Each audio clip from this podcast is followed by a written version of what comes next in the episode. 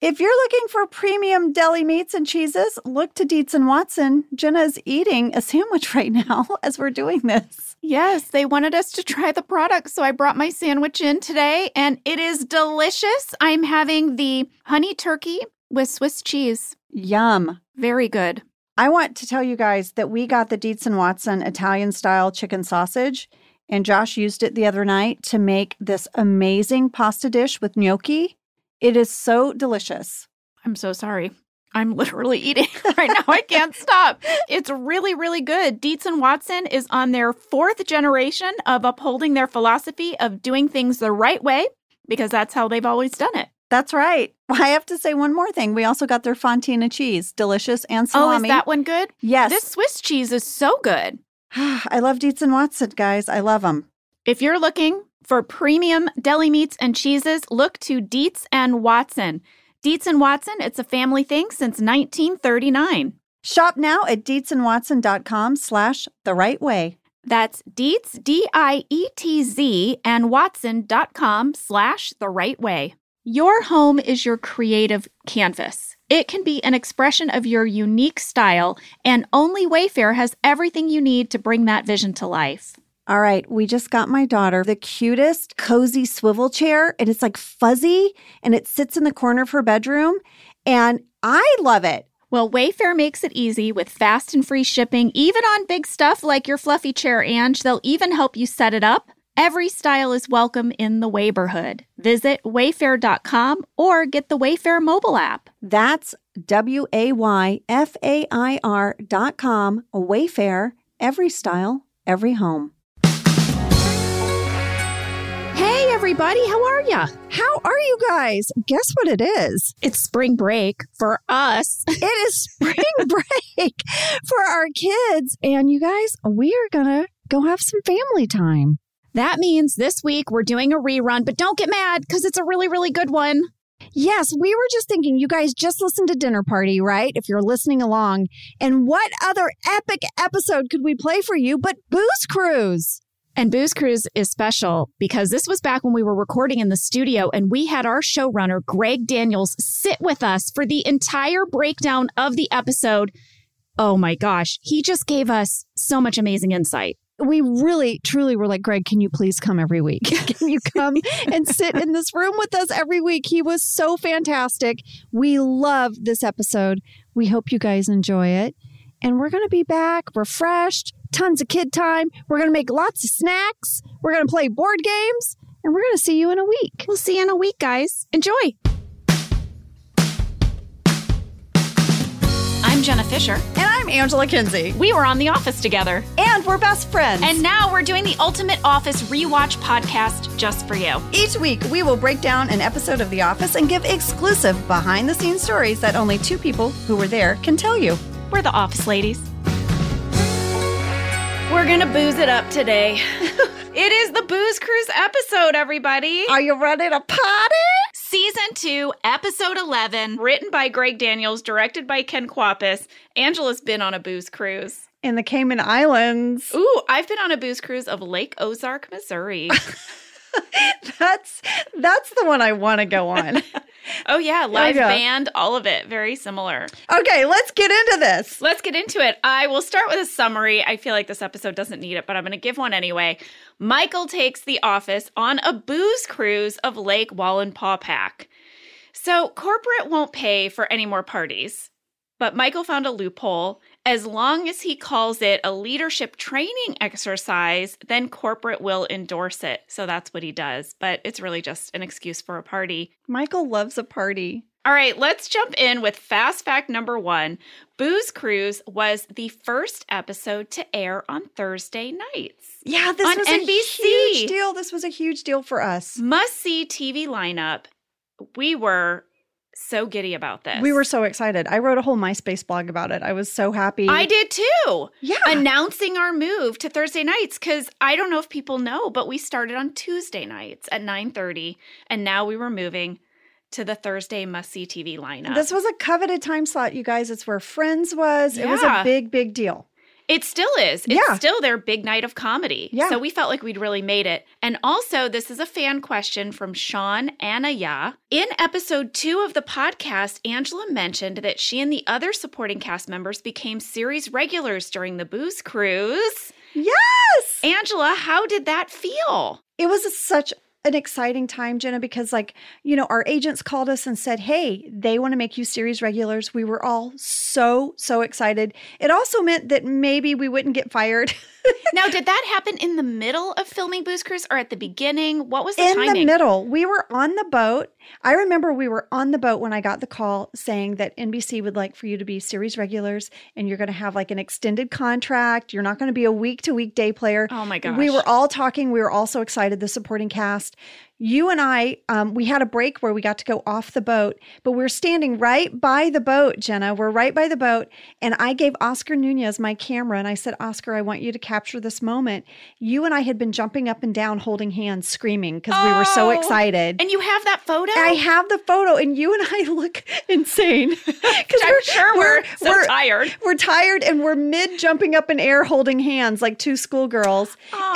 and and oscar was like oh you two are so silly and he gave us a big hug but But um, this was job security. yeah and this the, yes this was like we all knew now one our show must be doing well because now they're going to pay us all to be here all the time Yeah. and and then we knew we had a job Special, special. I know. Things are starting to turn now. We've been talking about how we were really wondering week to week if we had jobs, and now we're starting to feel like, oh, we're on a TV show that's going to keep coming back. Now, we still haven't been picked up for season three yet, but we know, okay, we, we at least have a job for like another 13 weeks at Yeah. this point. This was the most job security any of us had had since the beginning of the show. Oh, yeah. Yeah. For sure. For sure.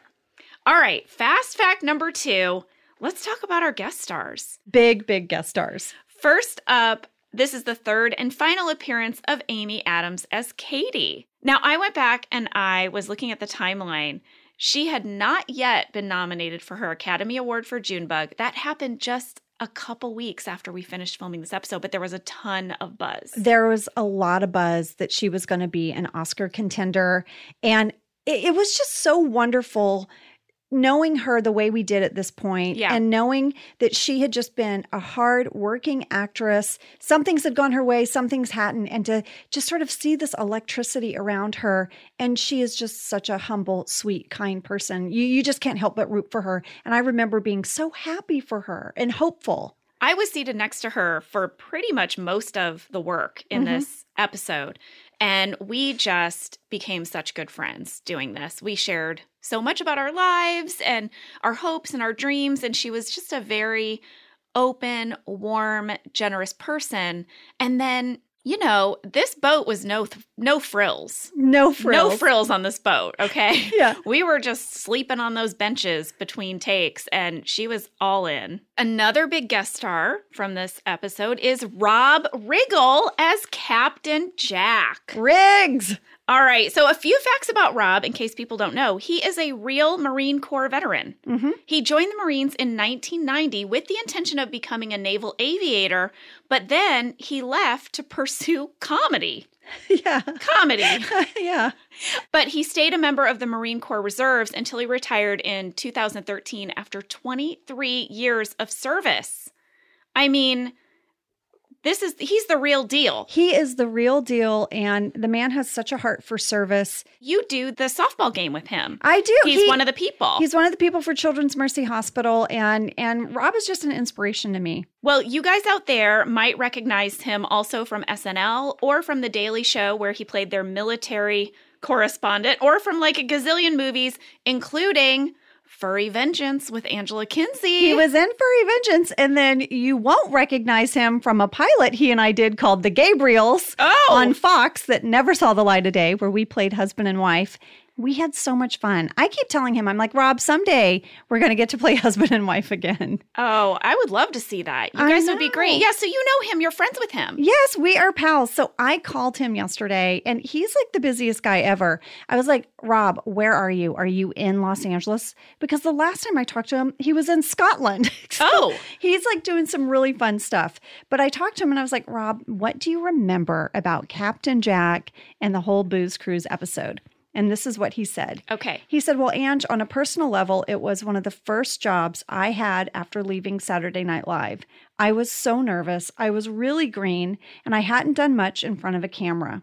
I was scared, and I wanted to do a good job because I loved the show so much, and the character was so much fun. He also said he really enjoyed that we shot on the water and that it was a night shoot.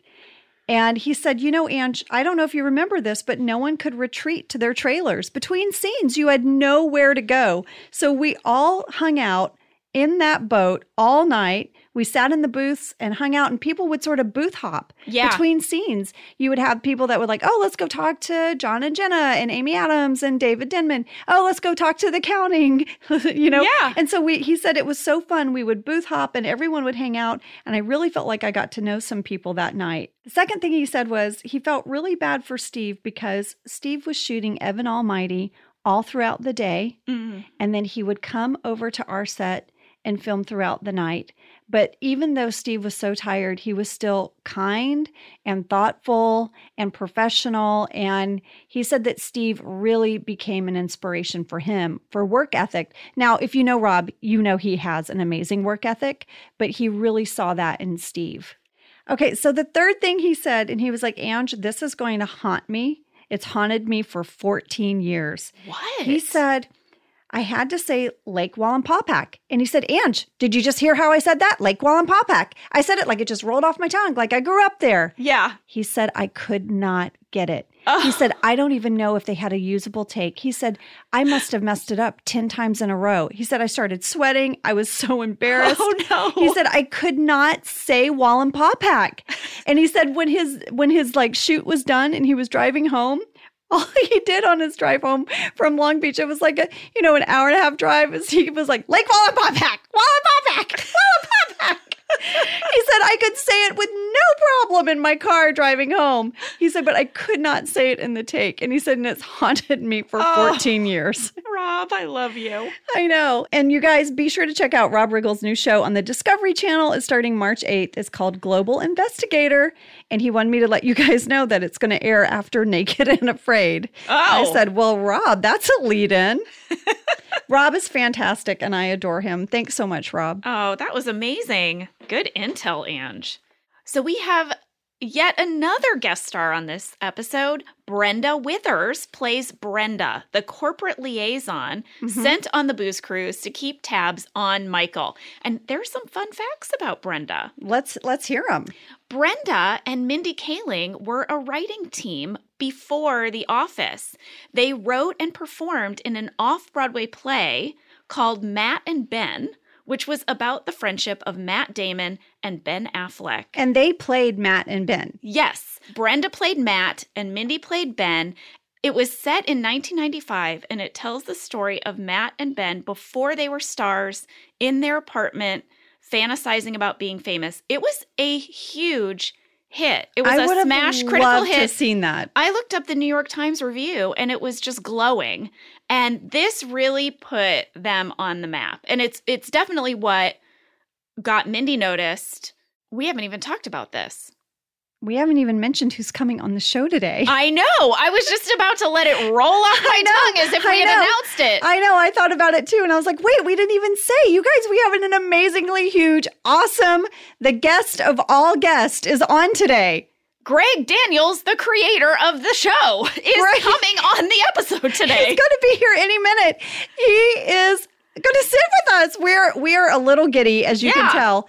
Um, we're super giddy, and I believe he went and saw this show, and that's how he discovered Mindy. Yeah, we'll have to we'll ask him. We'll ask him because he'll be here. because he's going to be here. Yes, that's right. Greg Daniels, showrunner of The Office and writer of this episode, will be joining us. That's hilarious. Why did we not lead with that? Talk about burying the lead. I think we're just so excited. I know I'm watching the clock because he's going to be here soon. So I was like, oh, let's get fast facts done because then Greg's going to be here. Oh, just get fast facts done. Hey, now. Hurry up and get your fast I, facts I had a good tidbit No, I'm fast kidding. fact. I'm kidding. All right, well, let's finish with these fast facts so that Greg can get in here. Fast fact number three we shot on location, guys, on a boat.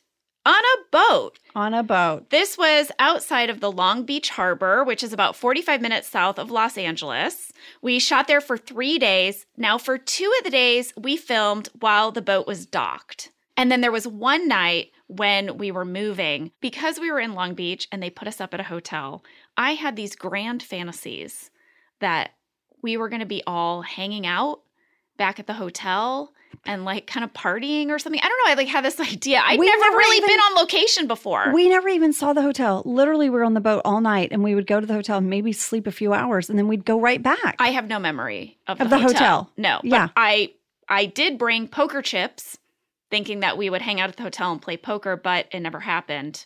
Uh, we actually filmed from like late afternoon overnight until the sun came up. Yes, I wrote in my journal that we filmed from 2:30 p.m. and usually wrapped around 5 a.m. And I wrote, I felt the motion of that boat all week the next week. I would be in line at the grocery store and realize I was swaying. Oh my gosh, it was intense because even when the boat wasn't moving, you're still on water. Well, yeah, even I actually think it's worse when you're just docked because then it's like doing this weird like like lump lump Yeah. lump lump kind of thing. And when you're moving, you know, it, it's better. It's like a forward motion, but that kind of totally. rocking against the dock for days on it. Oh my gosh. Oh my gosh, it's bringing back memories. I have some fantastic photos from this episode because I brought my camera, my old school camera. I already mentioned we got a photo when I found out I was series regular, but I had it on the boat with me the whole time. So I have, I have so many. I, I was looking at all my office photos, all my memorabilia, and Booze Cruise is a huge chunk of photos. I brought my camcorder. Back then, we didn't have iPhones on this boat, but I had a little camcorder and I filmed all of us behind the scenes. I remember this. a documentary of Booze Cruise, which you can find on YouTube. If It you go on YouTube and like Jenna Fischer Booze Cruise documentary, it'll pop up. It's amazing. I interviewed crew members. I asked them what they did. And it's very funny because you see us getting on the boat. Dave Rogers, our editor, I gave him all the footage and he put together this video. You see us all getting on the boat and we're like, yeah, the Woo! booze cruise. Yeah. And then the first night we're like, yeah, booze cruise. We're still, we're doing it. We're doing it. And like by the third night, no one will speak to me. but you definitely see the progression. I watched the whole thing and it just made me smile. I just, man, it just brought me right back. And we also look 12 years old. We do. we just look so, I was like, oh man, time has marched on across my face. oh no. I was like, wow, we look so young. Well, that's all I've got. Should we uh, go get Greg and bring him in here and break down this episode? Yes, because I have a ton of note cards. Um, You really do. I really do. Angela, guys, got here early because because I had so many note she had cards. so many note out. cards that she was like, I, I came in and I was shocked. I said, What is this? Here it is, though. All right, well, let's do it. So, this winter, we went on a little ski trip with another family and we got an Airbnb, which was so wonderful, right? Because you can make your own breakfast in the morning. We could even go there for lunch to warm up.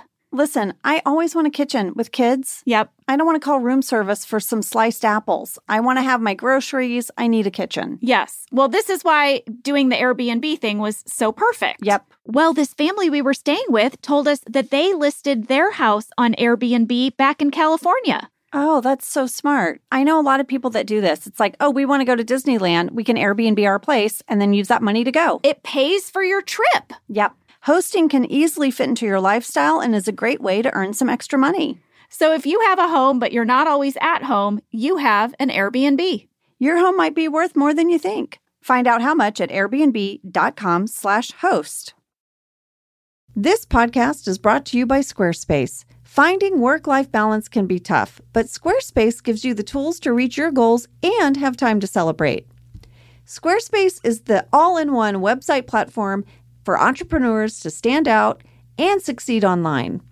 You can use Squarespace to create a website, engage with your audience, and sell anything from products to time, all in one place. Well, we've told you before that we use Squarespace for our Office Ladies website, and it is so user friendly, so easy to use. We are not tech people, and we could not be happier with our experience. Head to squarespace.com for a free trial, and when you're ready to launch, go to squarespace.com/officeladies to save 10% off your first purchase of a website or domain. When you travel, do you ever think like, "Oh no, I hope I locked up. Did I leave a window open?" Things like that. Well, that's why you should invest in SimpliSafe Home Security today. SimpliSafe was named Best Home Security System in 2024 by the US News and World Report, and Newsweek ranked it Best Customer Service in Home Security. Well, you all have heard me talk about SimpliSafe because it really is simple and it does make me feel safe. We went through the website and we picked exactly what we needed for our home. That's what I really like is you can customize what you need to fit your living space, you know? I love our SimpliSafe. SimpliSafe has given me and many of my listeners real peace of mind, and I want you to have it too. Get 20% off any new SimpliSafe system when you sign up for Fast Protect monitoring. Just visit simplisafe.com slash office ladies. That's simplisafe.com slash office ladies. There's no safe like SimpliSafe. Okay, guys, we're back from our break, and we are sitting here with Greg Daniels, Yay! Yay! writer of Booze Cruise, showrunner of The Office. Greg, thank you so much for coming in. Well, thank you so much for inviting me. I love your show. You guys are so good together. It's so Aw. entertaining to hear you, and it's so fun for me to hear your voices and your points of view and everything. Thank you so much. If not for you, Greg, we would not be best friends and this show wouldn't exist. Our lives would be completely I, I don't even know I can't even put it into words honestly because now I'll get emotional. Here I go. Angel's crying I'm already. Oh, I can't. Sorry, I just all kind of hit me. Do you know Um, how you know how Jim says uh, he'll bet a paycheck that Michael in this episode is going to do the Titanic thing? Yeah. I, I would have said Angela was going to tear up, but I, and it happened already. it happened so soon. I know. I'm sorry. I just it just all like the wave hit me. Um, of just gratitude I have for you. Just absolute gratitude in my heart. Likewise, it Yeah, was you. a great. It was a great time for all of us, and if your friendship was the only thing that came out of it, that would be cool. Oh, and yet it's not, is it? I it? know. Well, Greg, when we have guests, we always like to start with asking them, how did they end up being on The Office? How Hmm. did you end up developing The Office for American television? I will go back a little ways because uh, I was kind of already with a career at the time that the show started. You had a very successful career, Greg. I mean, you had done King. The, oh, I won't list your IMDb, but you you were the real Please, deal. Go ahead. People Well, don't you- know it enough. You created King, of the Hill. King of the Hill, And you were running that show. But yeah, but you yeah. had written on Saturday Night Live and Simpsons. The Simpsons forever. And oh my gosh, there's that one song that you wrote on The Simpsons that is just amazing. And um, anyway, okay, okay. Who needs a Kwik-E-Mart? yes, who food? needs? Yeah. Yes, yes. okay, so you were the real deal. It was it was things were cooking. So yeah, so I was in a good position. You know how they say like you need ten thousand hours to be good at something. Yes. So I had sort of 10,000 hours on The Simpsons and Saturday Night Live. And then I had another like 15,000 hours on King of the Hill. So I was like prepared. And what happened was my agent sent me the tape of uh, The Office, and it was pretty unknown over here. And it had a pretty boring title. And I didn't watch it. And The um, BBC version. the BBC version, yes. And uh, and so he called me. It was over uh, Christmas, like two years before our show came out, and he said, "All right, I'm going to send this to somebody else if you don't watch it." And I was like, "Oh, okay, hang on, hang on, I'll watch it tonight." And I put it in around eleven, and I stayed up till like three in the morning watching it. I thought it was just uh, brilliant. So, um, you know, I called and I said, "I really want to meet these guys," and I had been kind of like a good little student, you know Mhm. um, always in my career, and I always wanted to interact with people who I respected. And you know, I sold a episode to Seinfeld so I could work with Larry David, and that was like a career important move for me. And I kind of identified that Ricky Gervais and Stephen Merchant had done something that put them in the top ranks of people working in this profession. So I really wanted to meet them. And I, I didn't really think it could be adapted. So I was kind of scamming them. I was like, I'm going to go meet you and take this interesting take your meeting. knowledge Yeah, from and I'll you. Ask you questions. Build a relationship, Yeah. maybe for something in the future. You never Right. know. Well, it's not going to be this. And um, anyway, so we met over at uh, Ben Silverman's office because he had the rights, and um, we got along very well because it turned out that they loved American TV and specifically The Simpsons. And specifically, their favorite episode, or Ricky's favorite episode, was Homer Badman, which I had written. And so we kind of hit it That's off. That's amazing. Yeah. And I was telling them, you know, all the kind of theories that I had about making a TV show f- that I put into place in King of the Hill, which was, you know, a slower pace and allowing for awkwardness and realism and all this stuff. And it was, they really responded to that. So um, we decided, well, maybe I would be the person to adapt it into America. And uh, then there was a couple of, you know, months where we were kind of hammering it out, and but it was always the thought was always to bring it to someplace cool and cabley because the Yeah. show was not like what was on TV. You know, I think the biggest show at the time was Will and Grace, which was very kind of multi-camera, fast, Far more broad. Yeah, Yes. very different feel. You know, yeah, it sort of didn't have classic. a network feel of like television. Yeah, it- Yeah. it felt weird. And um, so we were talking about, well, maybe we'll go to HBO, and uh, and apparently Kevin Reilly at FX really likes it, and um, so we had a couple of thoughts. And anyway, so I signed on to do it, and then Kevin Reilly left FX and went to NBC, and um, HBO didn't want to do it because they didn't want to do a remake, and uh, Ben was like, "You got to sell this to NBC." And then I got very worried because I was like, "This is not going to work on NBC," you know? You're like, this isn't what I signed up for. Yeah. Cool cable show. yeah, exactly. And um, and I also had these stress dreams where I would be put on trial by all the comedy nerds in the world for doing this lousy NBC version of The Office, you know? Yeah. yeah. So, um, but eventually we were like, well, maybe, maybe the value of it will be to move network comedy into a new direction, maybe maybe open it up just a little bit and make it more like what I liked about animation, which was single camera and didn't have a laugh track and stuff like that. So I was like, okay, I kind of convinced myself it was worth doing just for that. And it ushered in this whole new type of American television. Completely. All right. Well, let's get into Booze Cruise. All right, let's do it, Jenna. What was the inspiration for this episode? you know, one of the things we were doing was we were looking for classic office situations and trying to test them for was there comic potential and the idea of going on a booze cruise sounded funny and this was like our biggest episode yet you know this was where we were kind of feeling some oats uh, as a show and um, if you remember they bought a whole bunch of hotel rooms Yeah. for Oh. everybody. And this was sort of going to be like the new thing. We were maybe going to have more location shooting, and it was very exciting. Speaking of the booze cruise, when we were on the boat, I remember I was standing next to you and I had told you that I had been on a booze cruise and I had done a snorkel shot.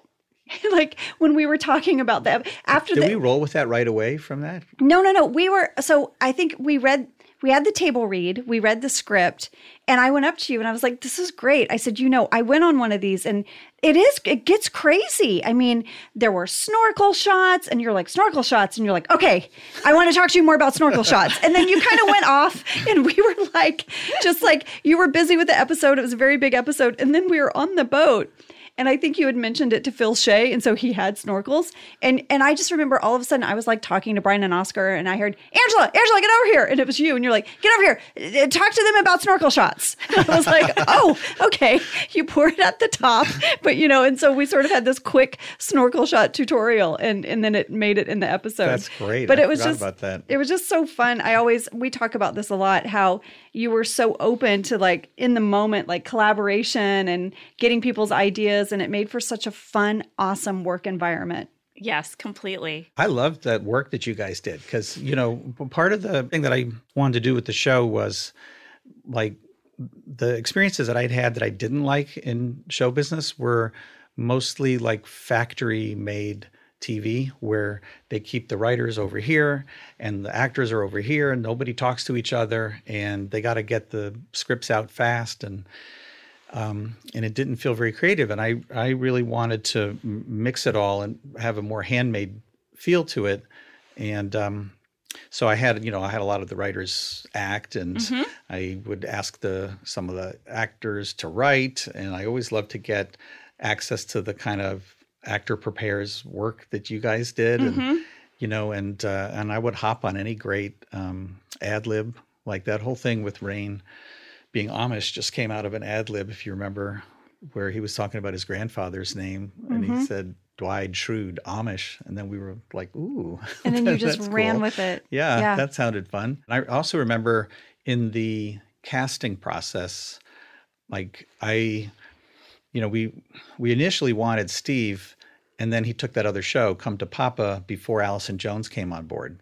I don't know if you know that. No. Oh. Yeah. So we had heard, uh, Ben had specifically heard about how cool, great Steve was in Bruce Almighty and mm-hmm. he really had that amazing sort of scene stealing moment where he's speaking in tongues as the newscaster. Yes, and everybody knew he was, you know, really great, and um, and would be, would be a good choice for this. And I'm very methodical, as you know, mm-hmm. and I was like, okay, that sounds great. Um, first, I want to get the casting director on board, and I, you know, really wanted to use Allison Jones uh, from her works on, on Freaks and Geeks, which I loved uh, and it took two weeks to get her on board. And in those two weeks, Steve took this other show. And we were wow. like, ah, you know, that might have been. Yeah, it was awful.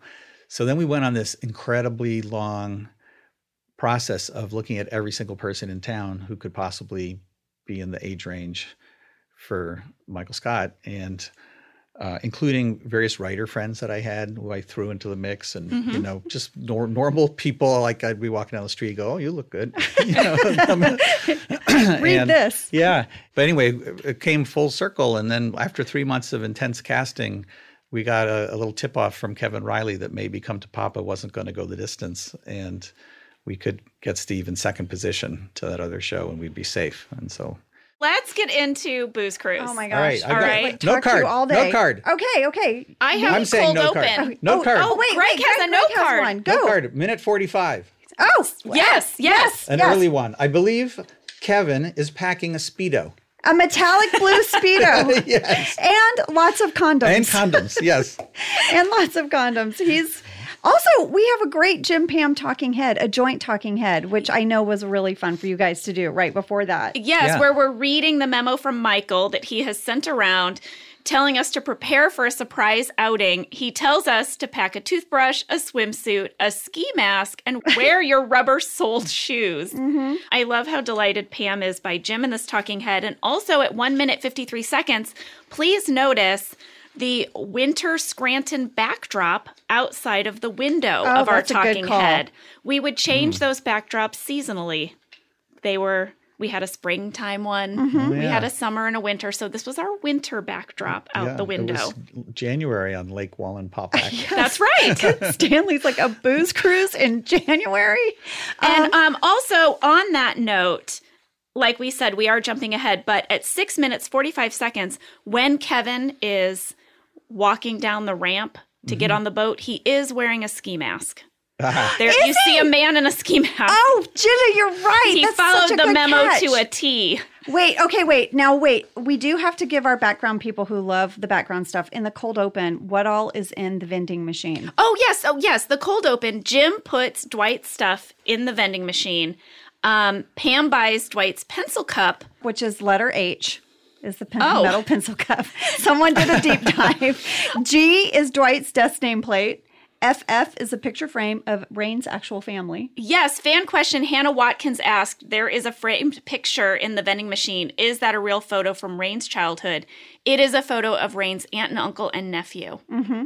Yes. Rain had brought in, I remember, a family photo album of sort of country cousins of his that lived in Oregon, I think and um, I, and that was part of what he was drawing from for Dwight for his character. Yeah, yes. I think we put it in a frame. Yeah. Yes. Oh, that's perfect. It's so good. Um, HH was a stapler. I was Mike, Greg, I might say this wrong, Mike Lieberthal. a he, it was a bobblehead of a Phillies baseball coach.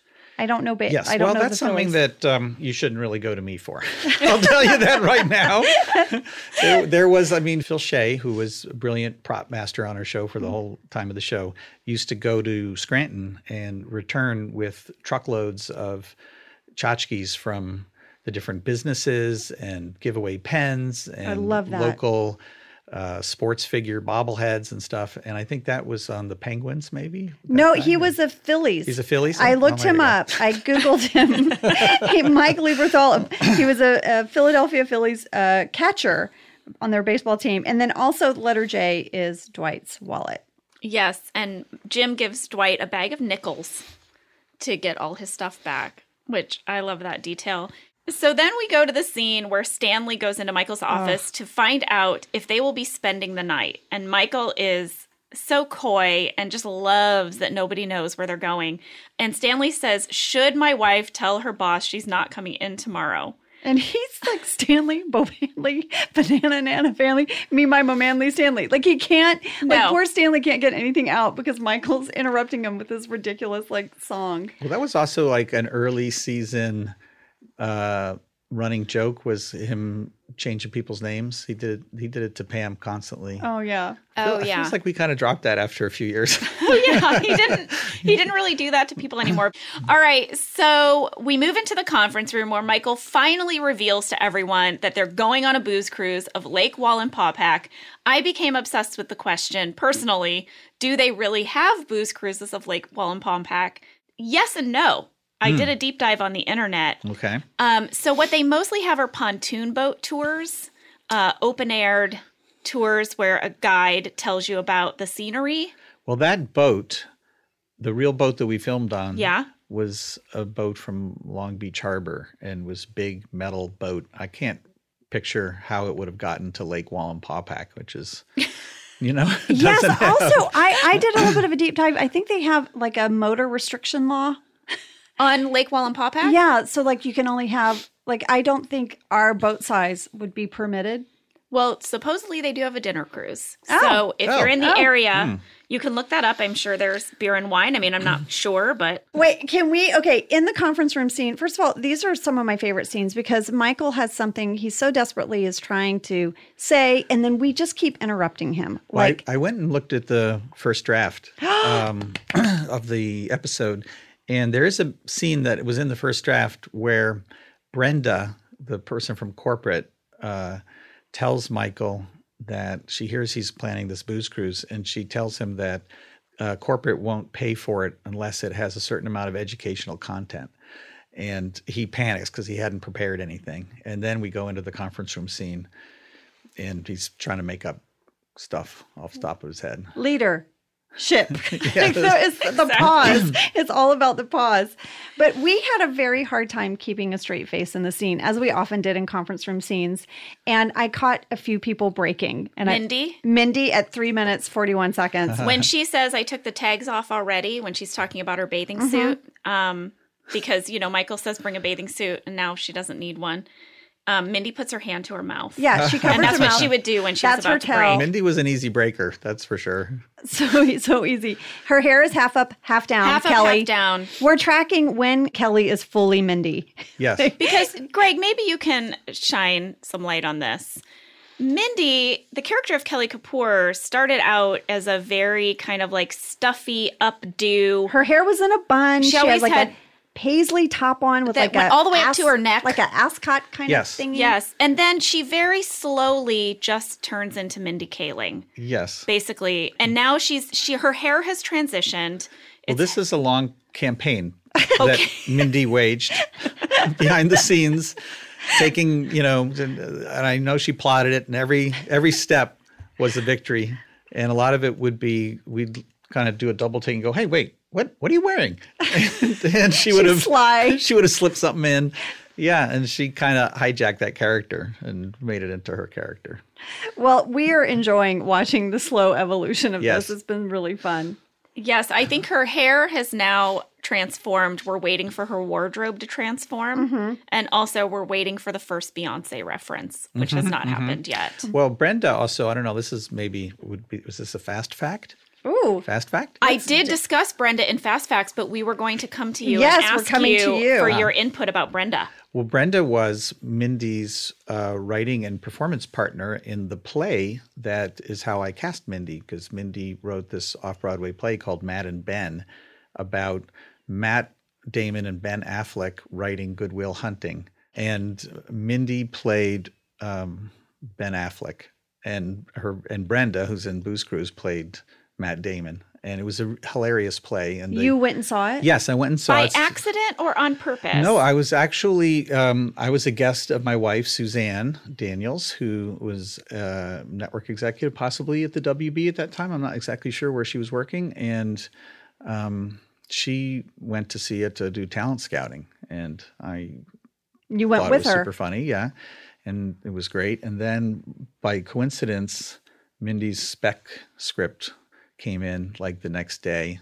for me to read for staffing for writers, and I was like, "Hey, wait, that's the one I just saw." And, Amazing. yeah, I was like, Amazing. terrific. wow. I would have loved to seen that. So so now we have Brenda and she's like the corporate person. You guys, I just have to point out something about Brenda.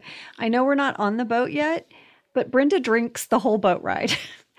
she's there to check in on Michael. She has a beer in her hand. You look, look at her scenes on the boat. She has a beer the whole time. She's at the bar. I mean, he only sees her when she's at the bar, pretty much. Pretty Yeah. much. Or she walks up with a beer, like to, to check in on him. Wait, before we get out of the conference room scene, Phyllis broke so hard. Do you remember this? oh, oh yes. Oh, my gosh. Yes. So Michael has said that the sales team could be is like the furnace of the ship. Yes. Because it keeps keeps things moving along. Yes, and he it- compares them to the people from Titanic. Right. Titanic. And at five minutes, 20 seconds, Phyllis has to put her head down because she starts laughing because she says, she asks what the furnace does. And then at five minutes, 50 seconds, she says, everyone in the engine room drown. Do you remember that? Yes. She could not get out the word drown. Like she couldn't. She just broke every time. And you can see her like starting to break. That would that made me break on the day. Yes, when me too. Phyllis what so sadly realized that everyone in the engine room drowned. She's like, but Michael, everyone drowned. Well, now let's, we have to have the moment everyone gets on the boat. We've left the conference room. yes. We're jumping around a little. At six minutes, 20 seconds, Michael says that Pam is Mary Ann, Katie and Jim are the professor and Ginger, Angela's Mrs. Howell, Kelly's the native, Stanley is one of the Globetrotters, Michael is a skipper, and Dwight is Gilligan. And this begins the war between Captain Jack and Captain Michael. Yes, I love that Michael has worn his captain hat Since to the, booze cruise. Yeah. He has it on in the booze cruise and he still has it on. And now they're having their little power struggle. Who is going to be the boss of this trip? Captain Jack is clearly going to win. I mean, Yeah. I feel like his boundary is very strong from the beginning. Very strong. And I want you to We know. should I- say Captain Jack, played by Rob Riggle. yes. Who was a Marine. He was a Marine. Yes. And Yes. So there's a lot of authenticity to Captain Jack's military bearing there. How Yes. did you find Rob? Well, I mean, you know Rob, right? I know Rob. We talked a little bit about it in one of our fast facts, but um, Rob wanted me to give you a message. Yeah. 'cause I talked to him yesterday, and he wa- he said thank you so much. Also, he's sorry that he couldn't say Lake Wallenpaupack. Rob was, you know, in the Allison Jones orbit. Yeah. So, and and we certainly knew about him. Uh, and I don't know whether he came in for one of the other parts. Like he might have come in for Dwight or something. I'm not 100% sure. Did that happen sometimes? People who had come in for main cast members, you would ping them Sure. for a future episode? Sure. Yeah. Yeah. I mean, um, uh, I think uh, Allison released some of the audition tapes as part Yeah. of a DVD extra, but there were a lot of cool people that came in. It would have been very interesting to see Seth Rogen as Dwight, for instance. Yes, definitely. Yeah. Or Kristen Wiig as Pam. Yeah. I think she came in to read Pam. yeah. I think she's in my sign on my my on my And Allison Catherine Jones. Hahn. Yeah, uh, Allison Jones gave me my sign-in sheet day, and um, uh, Kathryn Hahn is on it, and Bob Odenkirk is on it. Yeah. Well, Bob was really the number two. If we if we didn't have Steve, it would have been Bob. He did a great job. And then in season nine, we brought him back as the sort of echo. he was so fantastic Yeah. too. Yeah. He's great. So I have a lot of fan questions about the boat. Sure. Okay. So since we're getting on the boat, um, Casey Wright asked, "Was the boat really moving?" And Sam Pellet asked how cold it was. The boat was really moving through the water for one of the days of shooting. The other two days, I believe it was docked. And it was cold. It was December 2005, which was chilly, especially at night out on the water. We, a lot of people wondered were you pretending to be that cold? I remember I don't being think, cold. uh, yes. I don't think there was a lot of pretending. Your cheeks are like bright pink in that scene. yes. So Lorne Michaels has a thing that he says sometimes where, um, like, he will get in character underwear for the actors, and um, yeah, I think this is it. Uh, and people will say, "Well, why? Who cares? That's not going to be on camera." And he goes, "Yes, but the actors know." Oh. And uh, I kind of get that. yeah, I kind of get that. and so we certainly believed in that and um, went out on this real boat in Long Beach Harbor, and it was this huge thing. And to me, the key of it was that romantic scene on the on the top deck between um, Pam and Jim, and um, you know, I just thought it'd be so pretty up there with the twinkling lights of the harbor in the background Yeah. and everything. So we we do that scene, and um, later in the editing room, somebody was like, "What'd you do? You just did you just put a row of Christmas lights against a black uh, piece of duvetine there and do it in a studio?" And we're like, "No, you know, on a boat. we're on an actual boat." But it didn't really look that impressive when it came down. to It It was just this one little twinkle thing of lights on the horizon. like horizon. we could have been on a soundstage. yeah, we could have been nice and oh. toasty and comfortable. But We- the wind was blowing, and I could, I don't know, I could tell you're on a boat. I Yeah. think Yeah. so. Well, one of the challenges of being on the boat was how sick everyone got. Greg, do you remember that? We were all yeah, there was a lot really of sick. seasickness. Yeah, Rainn People were really puked a throwing up. lot. yeah. I I did not get seasick, but do you remember coming up to Kate Flannery and I and saying, "Hey, you guys, I want to get some B-roll of people vomiting off the side of the boat." Craig, do you remember? I don't, but that would be something I would have done. It was like three in the morning, and you said so. You had Matt Sohn grab as many people as he could, and we had the choice of cream of mushroom or minestrone. Oh, oh, right, right, right. The To- fake vomiting. The yes. fake vomiting, the fake Right. vomiting. And I did I did minestrone. Yeah, good but choice. You had to take a swig of it and hold it in your mouth until action and then puke it. And that the the I don't know, five to ten seconds you held it in your mouth was the most horrible thing. Because you were just like like trying not to gag. So I didn't puke for real, but I did fake puke. Well, I got really sick. So did David Denman. And um, I was wearing those wristbands. Yes, We um, were trying- to pass out Bonine too and stuff? I Yeah, think? there was all there were all these remedies, Yeah. but nothing really worked. Yeah. Seasickness gum, Someone gave me something to chew on.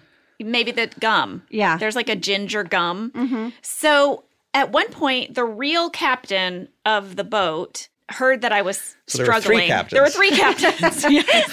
And then there was also there was Dwight steering the ship and Right. a guy and then a real guy. At one point, the real captain of the ship heard I was struggling and he got out this oil hmm. that he rubbed behind my ears. And about 10 minutes later, I was totally fine. Wow. So I had written about this in my diary. I looked it up and I found some on Amazon. Here's what's in it. Here's where we turn this whole thing into an essential oils pitch, pitch podcast. By the way, We're uh, sponsored by Yeah.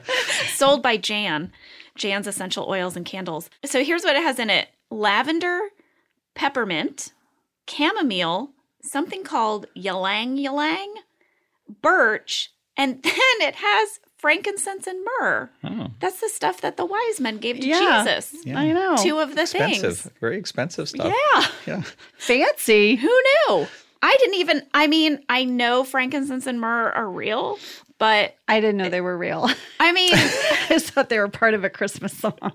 That's not real. but like, what are they? I guess they are what you rub behind your ears when you're seasick. It sounds like they just threw everything in the kitchen sink into this. yeah, the, the yalang yalang. I don't Yalang know. yalang. Yalang yalang. All right, so in the script, there was a scene, Greg, that as the boat is pulling away, Toby's Yes. car suddenly drives up and he and and Michael yells at him from the ship. Oh come on! What's up? And he's like, "I'm sorry. There was I, there was an accident or there was traffic." And then Michael says, "We're not going back. We're not going back for him. Just leave him." And then Paul turns to camera as Toby and he kind of gives a little yeah, wink. yeah, it's a big smile. Yeah, like he did it on purpose. But you can find that in the deleted scenes. We shot it. yes, we shot it, and it was very nice. And that is why Toby is not on the boat for anyone who was wondering. Maybe we should There's take a lot of excuses Oh. for why Toby wouldn't be on things, so that he could help out as a writer and producer. Toby So- and BJ and Mindy, like Yeah. they sat in the, you know, Mindy was in the annex, Yeah, like things like I that. I thought I was so clever in season one, making them actors so that they would have this experience of being actors. And then at some point in season two, I'm looking around and 50% of the writers are gone because they're on set. And I'm like, oh, what have I done? Um, okay, at seven minutes fifty five seconds, Mm-hmm. Rob Riggle breaks. He totally breaks. What? We talked about it. It just it stayed in the shot. So Rob as Captain Jack is going over the safety features of the boat. And Michael really wants to hijack this speech and give it. And, and he can't. So he just starts doing like the flight attendant, like pointing to the exits. Yeah. And Rob just breaks. He just starts laughing, but he just keeps going. And then Rainn as Dwight laughs. And so it just sort of like, but it stays in. Oh, that's amazing. But Rob was like, "Yeah, I just I just laughed and I but I just kept talking through my laugh." When Steve is doing his dancing, yes. that I I remember like trying to build the reactions because everybody's supposed to be like unimpressed and just you know straight faced, and uh, it was almost impossible because everybody was breaking. It made him do that over and over and over again. For so long. Yeah. That's I remember I was I remember when we rewatched it, I just wrote, "Oh my gosh, Michael's dance" cuz he danced for so long. Yeah, In my journal, I said that we started taping that around 2 a.m. like it was really late. yeah. A fan question from Tara Leichke Was Steve's dance choreographed? I don't think so. I really think he improvised that. I don't remember it being in the script. I think he just kind of went for it. I have the script at home for this episode and I read it, and there is no direction for Michael's dance in the script. Yeah. It just says, pan over to see Michael doing a weird dance. Yeah. That's it. That's as much as there was.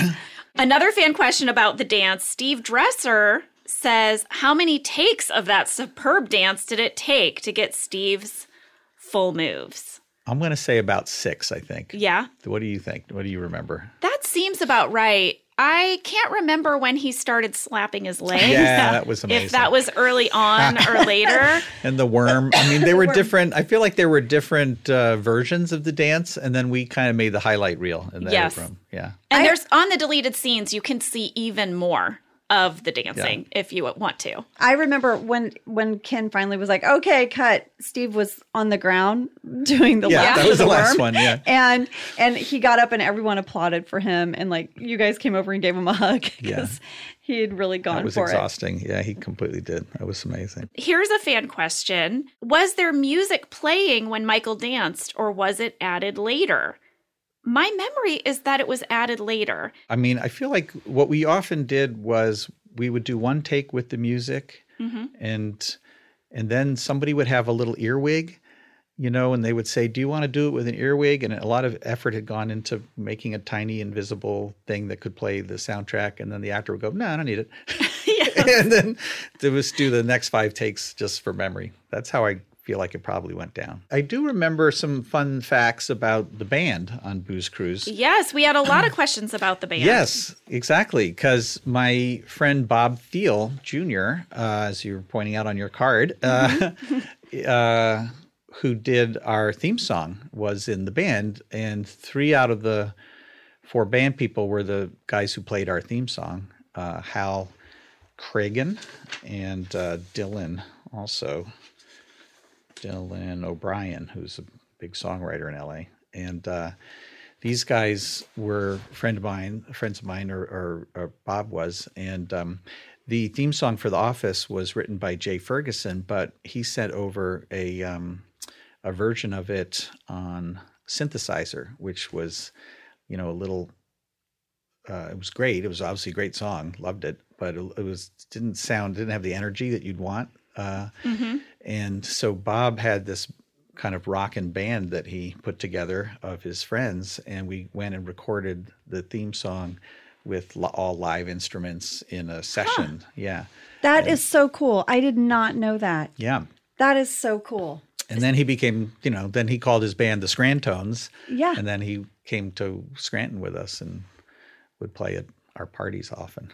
And he was he was in the the um I I had a fan write in and say that he's also in Phyllis's wedding with Kevin in Scrantonicity. I had a fan as well. Vanessa McLeod said that she noticed that at least one of the band members shows up later in Scrantonicity at Phyllis's wedding. Yeah, it's Bob.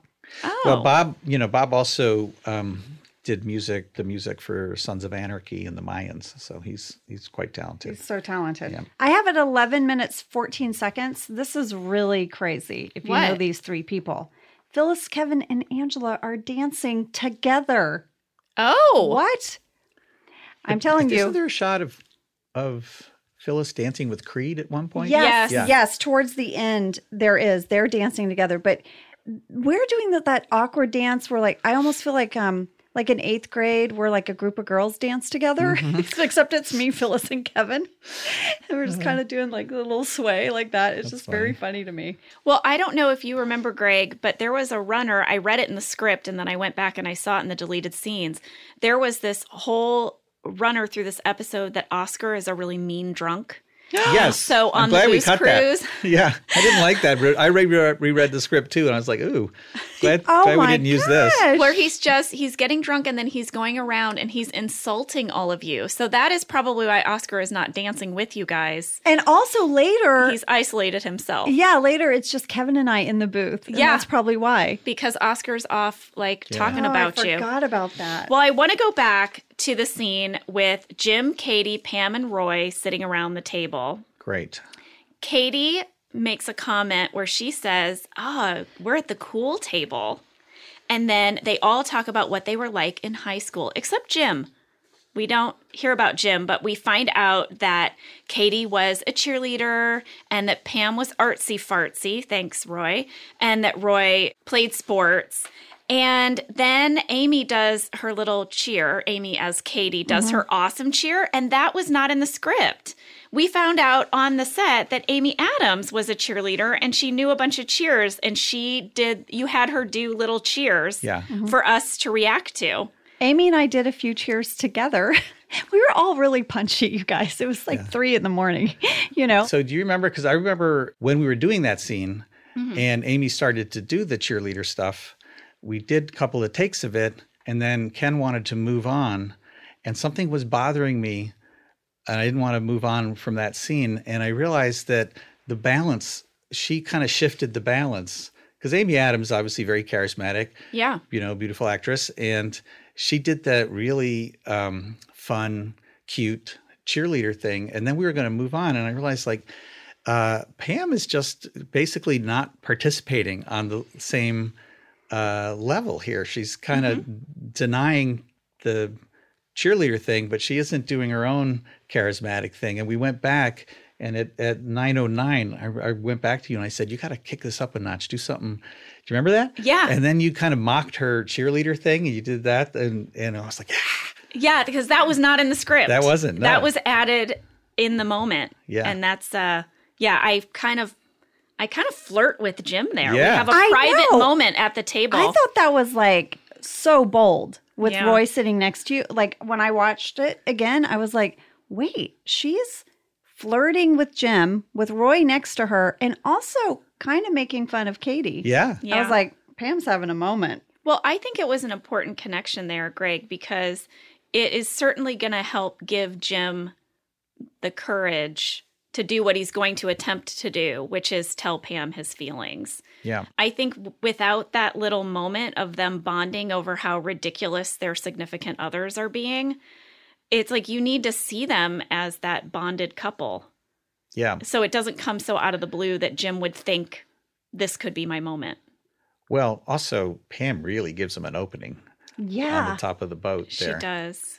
Yeah. That to me, the Jim thing of it was she's engaged and he wants to be a good person and Mhm. you know respect the fact that she's engaged and but he's also like there's all these clues coming in that there could be something and he doesn't go for it and it's very frustrating to watch it is it's so painful to watch but also feels so honest Yeah. because that's how you would be. You wouldn't you'd want to say everything and you wouldn't be able to. Well, I remember to me that was um, probably one of the most personal and sort of raw uh, things that I would have put into a script because it did not feel like a very uh, like noble Jim successful social social guy. Hmm. moment. It felt really like people are gonna hate him for this or disrespect him or whatever. So I kind of felt it was risky to to put it out there. I don't know. It was very hard also in the edit to keep it that long. I mean, we, yeah, we tried let's to make talk the, about it. The let's... same length that you guys really did in the scene, and there was a lot of urge to like trim that up. That's an awful long time to have people not talk. Yes, let's talk so, about it's that. It's so beautiful. It's so beautiful. Pam and Jim are on the deck of that boat, and Pam does give him an opening. She says, Sometimes I just don't get Roy. And this is the first time we've seen her complain about Roy to Jim, to disparage her relationship. Really, it's the first time she's verbalized it. I don't, I'm pretty sure. And then it is 27 seconds of silence. And a fan wrote in, Anthony Sneed said, What was the motivation behind that awkward silence? There's a lot going on in those 27 seconds. Just because yeah. people aren't talking doesn't mean nothing's going on.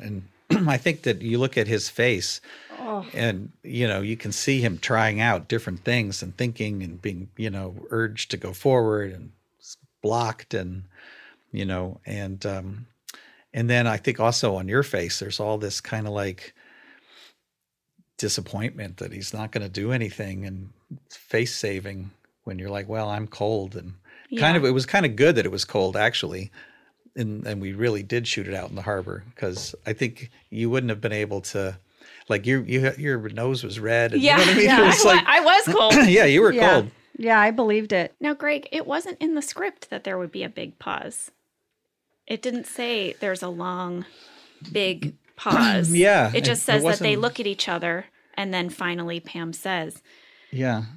And, but I remember on the day you really encouraging us to take our time and don't be afraid yeah. to just look at each other. Well, I mean, that was part of I think what made the show so special was that and so different from what was on TV, you know, was that moments of behavior were really important more so than jokes and setups and punchlines and lines and stuff. And so, uh, and I think that came out of appreciating what's good about a documentary. Mm-hmm. And documentaries just are all about finding the truth in what people are doing and leaning in and no matter what they think they're doing or what they say they're doing what are they what are their actions show you that they're mm-hmm. doing and this was like a good romantic example of you know, it all being in between the lines and it all being on the faces and not in the script. So that is so smartly said. You guys, should we talk about what else was going on during this scene? Do you mean when half of the cast got lost at sea? yes. All right, so here's the deal. When we started this scene, I think we knew it was going to take a while. And so they told the other cast members that they could leave for the day, but the only way to get off the boat, because we weren't going to take the boat back and dock it. No, there were these little dinghies that would pull up and you would get in the little boat and it would take you to shore. Exactly. Well, that did not go as planned. No, it didn't. I remember getting this panicky radio thing. Uh, the boat with Phyllis on it is gone. Look! Look, look, card. Were you? You were on the boat I was too. stranded yes. on the boat. Yeah, and, this, and and Brian too, right? And and Rainn, and I wrote about it in my journal. Yeah. Yeah. Okay. It was so crazy. Well, I for some reason it fixated on me that it was Phyllis. That Phyllis was that we had we had lost she Phyllis. seems like the most vulnerable yeah. of the group, yeah. right? Kind Phyllis. Yeah. So um, so I wrote her about it and she I can't wait to hear what she said. yeah, says. well she says the first memory she said it was about 2:30 in the morning and she was waiting to leave uh, the ship and her first memory was seeing Steve Carell on a tiny little boat holding onto some kind of a pole with no life jacket disappearing into the night. And she remembers thinking that if NBC knew that their star was just didn't have a life jacket and was you know being pulled off back to the harbor they would be upset. And then she got on the boat um, and she thought it was Oscar Brian, and somebody from the wardrobe department. I wrote about it the day. That was you. Yeah. Oh, she says, I'm not sure if Angela was there or not. And then she talks, everything was fine pulling away. We were enjoying the smell of the ocean, the lights in the distance. And then all of a sudden, nothing. The engine died. Do you, so you were there. So this is what I wrote um, the day after we filmed this scene. All right, I wrote one of the coolest things that happened to me while we shot this episode happened the last night, or I guess I should say the morning of. Rainn, Phyllis, and Brian and I were all wrapped at 5:30 a.m. We were on the main boat, but they said they had more shooting to do, so we could stay on the big boat and like sleep in a booth. Yeah. Or they said they had these little rubber boats that would pull up Yeah. next to the big boat that we could get on and they would take us to shore. So we said, okay, we'll do that. They said it's about a 15 minute boat ride on the little rubber dinghy.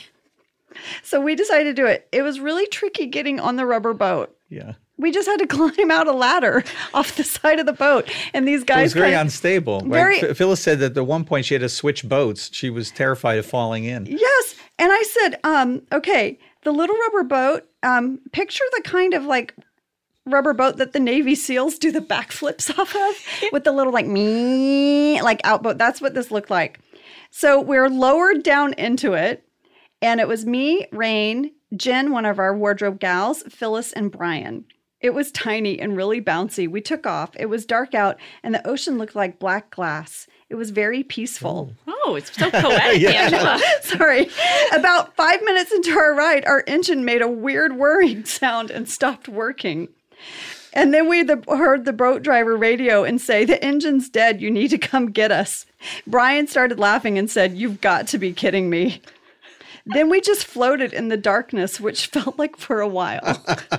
it was quiet and peaceful. It turned into the Titanic. I know, I know. And then we, with another rubber boat pulled up, and then we had to just straddle from one rubber boat with just two guys kind of holding it together into the other one. This was very tricky. We slowly made our way past the Queen Mary. Picture an old cruise ship that looks like the Titanic, and there was a huge plume of fire coming from a refinery befi- behind it. Rainn said to me, This is so surreal. And that's exactly what it was. You know, the wheels really came off when we went on locations. We Greg. talk about Yeah. this a little I bit. mean, you know, this is for season nine, but you know, Death Bus almost killed us all. Yes. Work Bus. Work Bus. I Work should bus. say. We, have called it Death Bus for so long. The Yeah. cast calls it Death Bus. All right, well, we'll take a break and we'll be back. When it comes to hiring, the best way to search for a candidate isn't to search at all. Don't search, match with Indeed. Indeed doesn't just help you hire faster. 93% of employers agree Indeed delivers the highest quality matches compared to other job sites, according to a recent Indeed survey. Ditch the busy work. Use Indeed to connect with candidates faster by scheduling, screening, and messaging. And Indeed's matching engine is constantly learning from your preferences, so the more you use Indeed, the better it gets. 23 hires were made on Indeed every minute, according to Indeed data worldwide. And listeners of this show will get a $75 sponsored job credit to get your jobs more visibility at Indeed.com slash Office Ladies. Just go to Indeed.com slash Office Ladies right now and support our show by saying you heard about Indeed on this podcast. Indeed.com slash Office Ladies. Terms and conditions apply. Need to hire? You need Indeed. This show is sponsored by BetterHelp. You know, we all carry around different stressors. Some are big, some are small. I know I keep mine kind of bottled up, and it can start to affect us. Well, therapy is a safe place to get things off your chest and figure out how to work through whatever is weighing you down. If you're thinking of starting therapy, give BetterHelp a try. It's entirely online, designed to be convenient, flexible, and suited to your schedule. Just fill out a brief questionnaire to get matched with a licensed therapist and switch therapists anytime for no additional charge. You can finally get a chance to talk about all those stressors.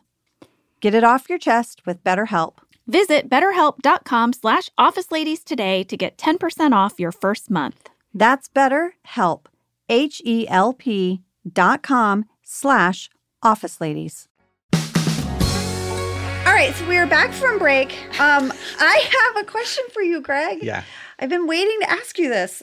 I know we're sort of jumping around with time codes, but at 11 minutes 34 seconds, there's this beautiful shot that goes outside of the boat and goes around the boat. You pass Dwight, right? Like steering, and, and it goes around the boat. How did we do that?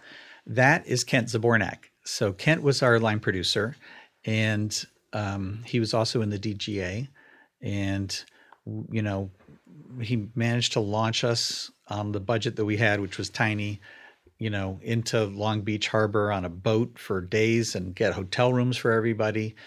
And he realized that we really needed that a shot like that, and he shot that himself with his own equipment. Um, you know, while we were shooting the rest of it, because he just had an instinct that there was no way the production could get that and stop everything, and you know, so that was kind of a guerrilla move and super valuable. And Kent was, you know, fantastic at doing those kind of things. Like he was always stitching together amazing stuff on our little budget.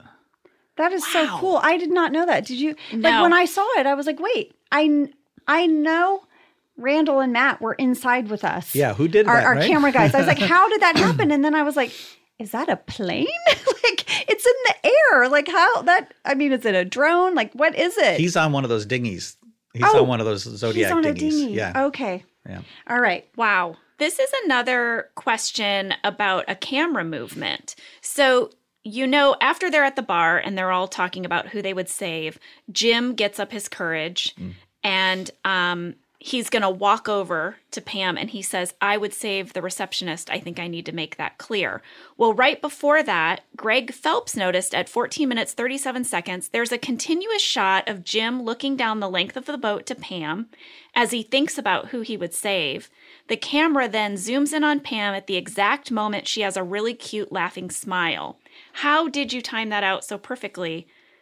He wants to know, Jenna, were you given a cue when the camera was about to zoom in on you? But we used to do that stuff all the time. Yeah, That I- was, go ahead. people i think have the wrong idea about how we did the show in a way because like most filmmaking is super intentional and you would say to the camera operator okay at this signal you need to zoom in and then you'd try and get the actor to do it ex- at exactly the right time and our show was more like the theory of natural selection kind of like there would be a situation and I would give notes, or the directors would give notes to the camera operators that were not about what they did specifically, but more about their intentions. So we would say, okay, uh, you're really interested in what uh, he sees down at the end of the hall. So just go find it. And we had all these people who'd come from reality shows um, who were used to finding the story on their own. And that turned out great, you know. And um, and I can't really speak for Ken as the director. He he directed it, and he might have known exactly what he was going for and kept doing it until he got it. But a lot of the times, it, there were just lots of happy accidents, and then you'd tell the story through all the happy accidents, and you had enough like flexibility that you could have gone a bunch of different ways with it. I think our editors don't get enough credit. Well, first of all, I think our, our camera operators and Yeah. don't get enough credit for all of those happy accidents. But then you would assemble those with the editors in the editing room Yeah. to And- tell even more of a story than what was in the script. Totally. The the editors are amazing. We had fantastic editors. This one was Dean. Um, Dave Rogers is, you know, I, I'm still working with, work with him all the time. Brilliant. Um, Claire Scanlon. Claire Scanlon. also brilliant. Um, and it, there was enormous amounts of leeway for the editors uh, and in post because, like a documentary, we shot way more stuff than we could ever possibly use. And so our rough cuts were always about 38 minutes long, but the show's only 21 minutes and you know 6 seconds or something like that. So tons of good material was discarded.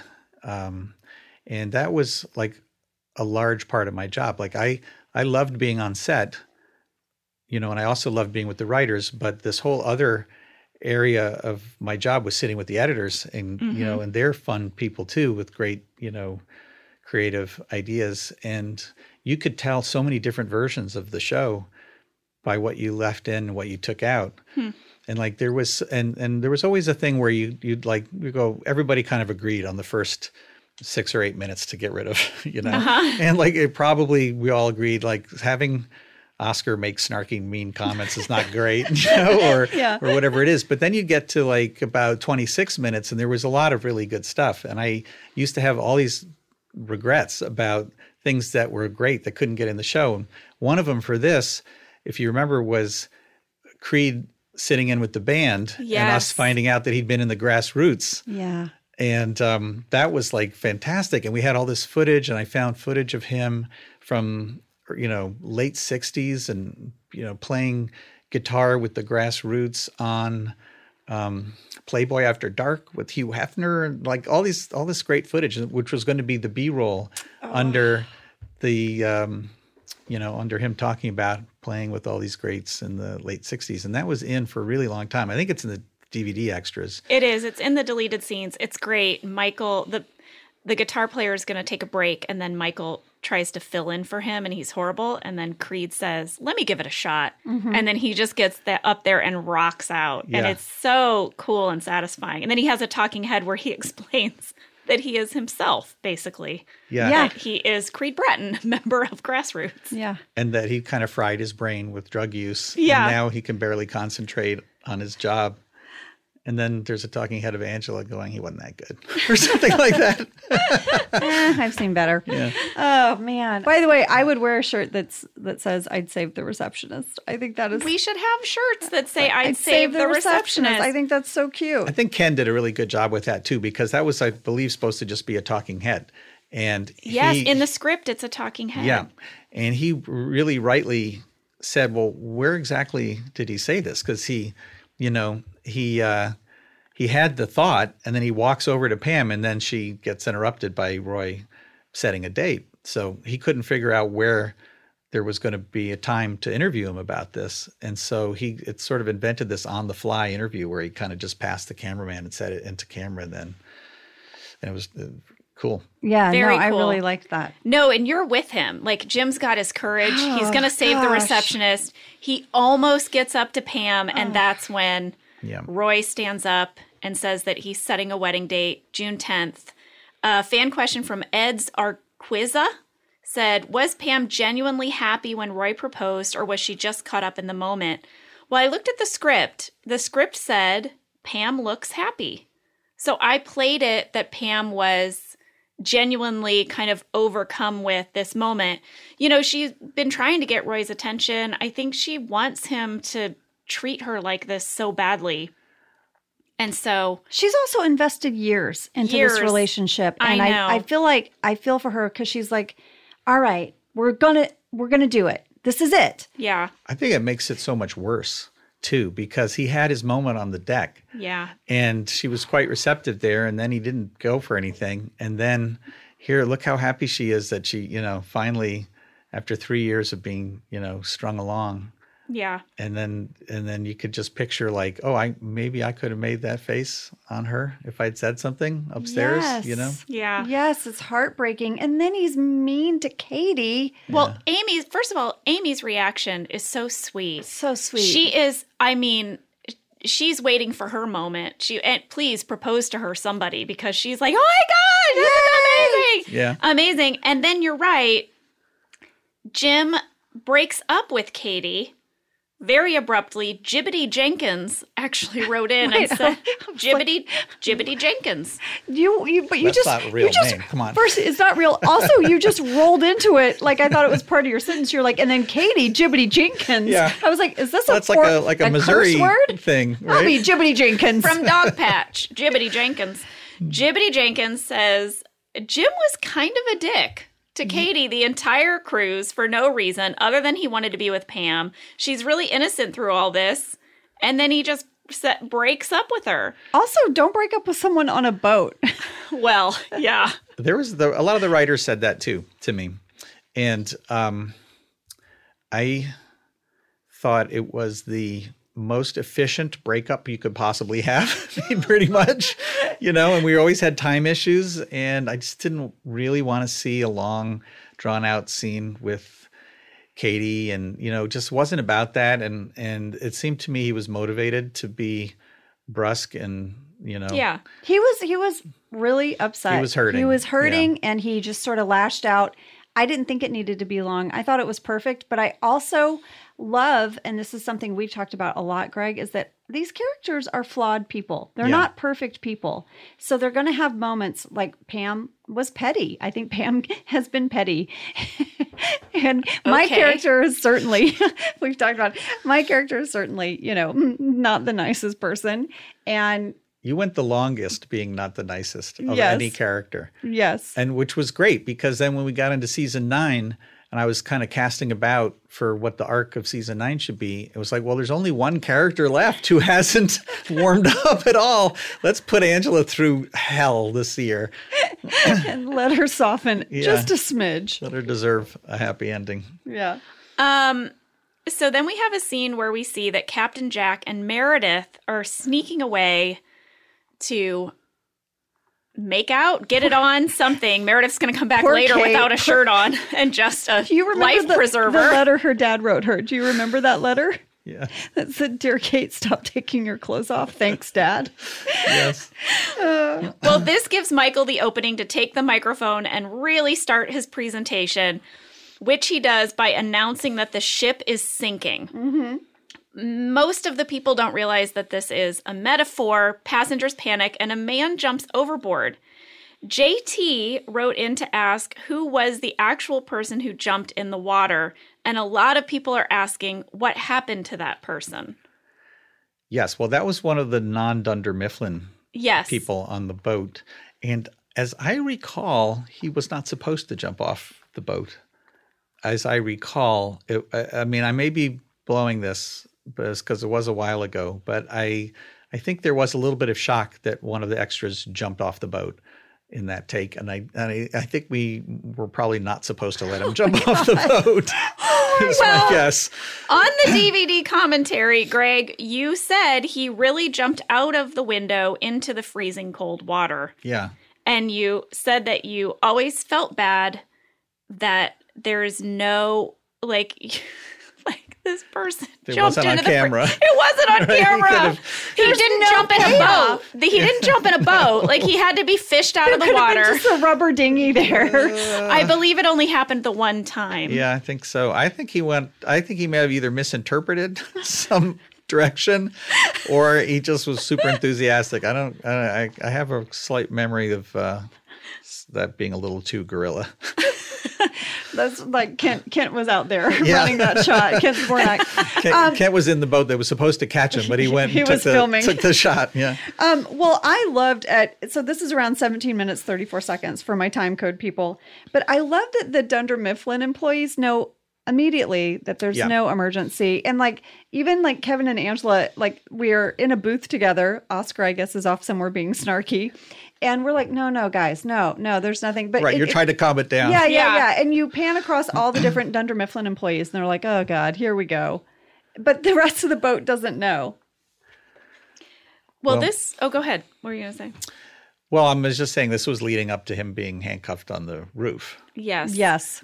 and the the kind of secret impetus for this whole episode was um, that you know we had come on the air in the first season and we were given you know six episodes and we didn't do a great job in the ratings uh, and there was a lot of question whether we'd get invited back and so at one point in between the seasons um, Kevin Reilly said, "Come in and you know pitch me a new take on the show. What like why should I bring you guys back?" Oh And- my gosh, Yeah. pressure. there was a lot of pressure, and so I I had uh, initially kind of thought that The Office was such a special, unique show, which I had so much respect for, that I wouldn't change very much on it. And I realized that I needed to change something. And I had some experience with this with King of the Hill in making Hank likable, the lead of King of the Hill. And there was he has certain qualities that were invented to keep him likable. And so I was like, oh, this isn't really that different. I, you know, because Michael has some negative qualities, and I just got to find a way to give him some stories that are going to warm him up. And so I wrote out a bunch of um, story ideas uh, somewhere, like in probably in Norms. No, we, we weren't at Norms yet. that was my go-to place in the mornings on Sherman Way Yeah. uh, in Woodman. But um, yeah, so I was in some you know coffee shop and I wrote down a bunch of moments that I thought would warm him up, and one of them was that, for instance, that the um, you know that even though the staff finds him irritating, they'll back him against an outsider, and so that was like the end of Dundies, and um, you know one of them was like he should be good at his job, which happened in the client, and he actually was a good salesperson, um, and uh, and this one was that he should give a piece of really good advice to somebody that the audience was going to be happy that that advice was transferred, you know, and you'd be like, yeah, good for you, Michael. And so it was sort of all about him telling uh, Jim to never give up Yeah. on the top of that thing. And- BFD. yeah, BFD, right? Engaged ain't married. Yeah. But that's what the audience wanted to see. You know, they wanted Jim was so sad. You wanted somebody to give him some hope and keep this Jim Pam thing going. And so Michael kind of stepped in and uh, and I took the never ever ever give up from actually the Winston Churchill speech, which you know was This is perfectly this you. is so nerdy this of me, is right? perfectly you. yeah, but like I always choke up at the speeches of Winston Churchill in World War II, and you know, fight him on the beaches, you know, and he has something where he says, "Never, ever, ever, ever give in," you know, and I was like, "That's cool. I'm going to crib that for for Michael." Well, it worked, and it also worked for me, but like on a different level for Michael. Like it works for Jim, but for Michael, the whole episode, he just wanted someone to feel inspired by him. yeah, You that know, too, yeah. so when when Roy announces the engagement, he was like, "Is this because of the talk you and I had?" And he goes, "No, Captain Jack." And he's like, "Ugh." So you see, like Jim's appreciation in this moment, and I feel like Michael feels it, and I'm like, "Oh, Michael got got one person." Yeah, it was great because the two plots kind of intersect there for a mm-hmm. moment, and yeah.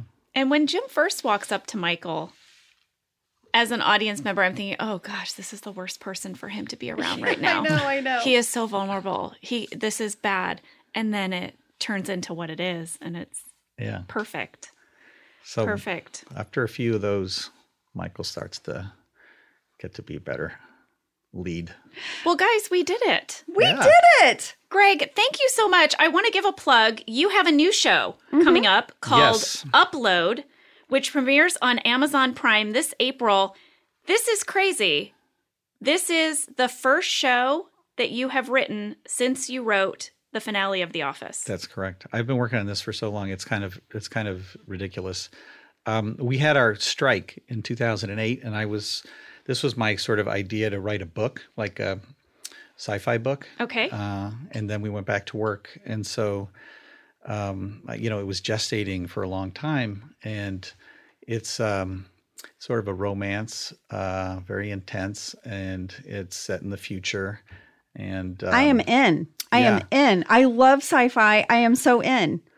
Well, it's got a very kind of um, accessible, more Harry Pottery than like on a spaceship kind of deal. And um, uh, yeah, and I anyway, so I I have been working on it pretty much since The Office went down, which Uh-huh. is ridiculous. But I wrote it, I sold it to HBO. It was there for a couple of years, and then it went over to Amazon, and we shot it in Vancouver at the beginning of the year, and uh, yeah, it's finally coming out. I can't wait to see it. I love all of this. These are like some of my favorite movies. and it's a comedy. Yeah, it's funny too. It's a comedy. Yeah. It's like a lot of stuff. There's a mystery.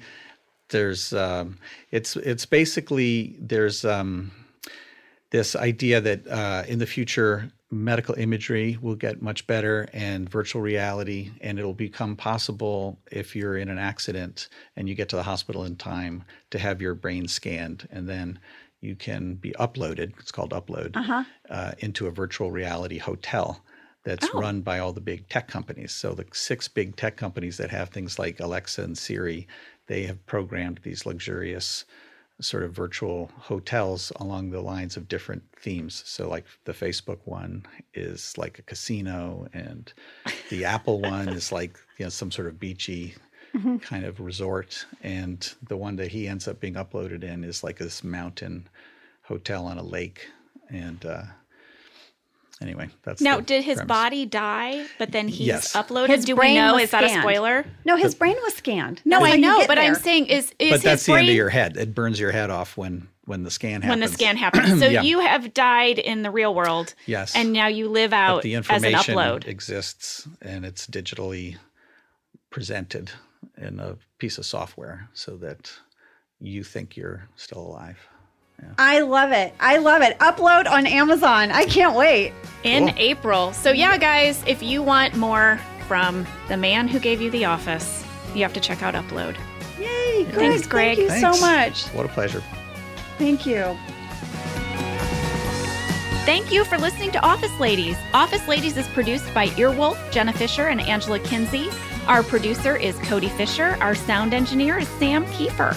And our theme song is Rubber Tree by Creed Bratton. For ad-free versions of the show and our bonus episodes candy bag, go to stitcherpremium.com. For a free one month trial of Stitcher Premium, use code OFFICE.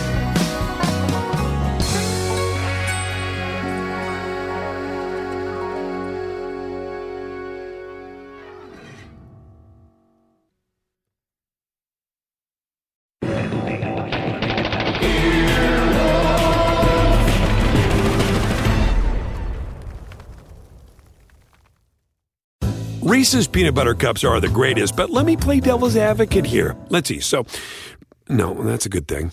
Uh, that's definitely not a problem. Uh, Reese's, you did it. You stumped this charming devil. Life is a highway, and on it there will be many chicken sandwiches. But there's only one McCrispy. So go ahead and hit the turn signal if you know about this juicy gem of a detour.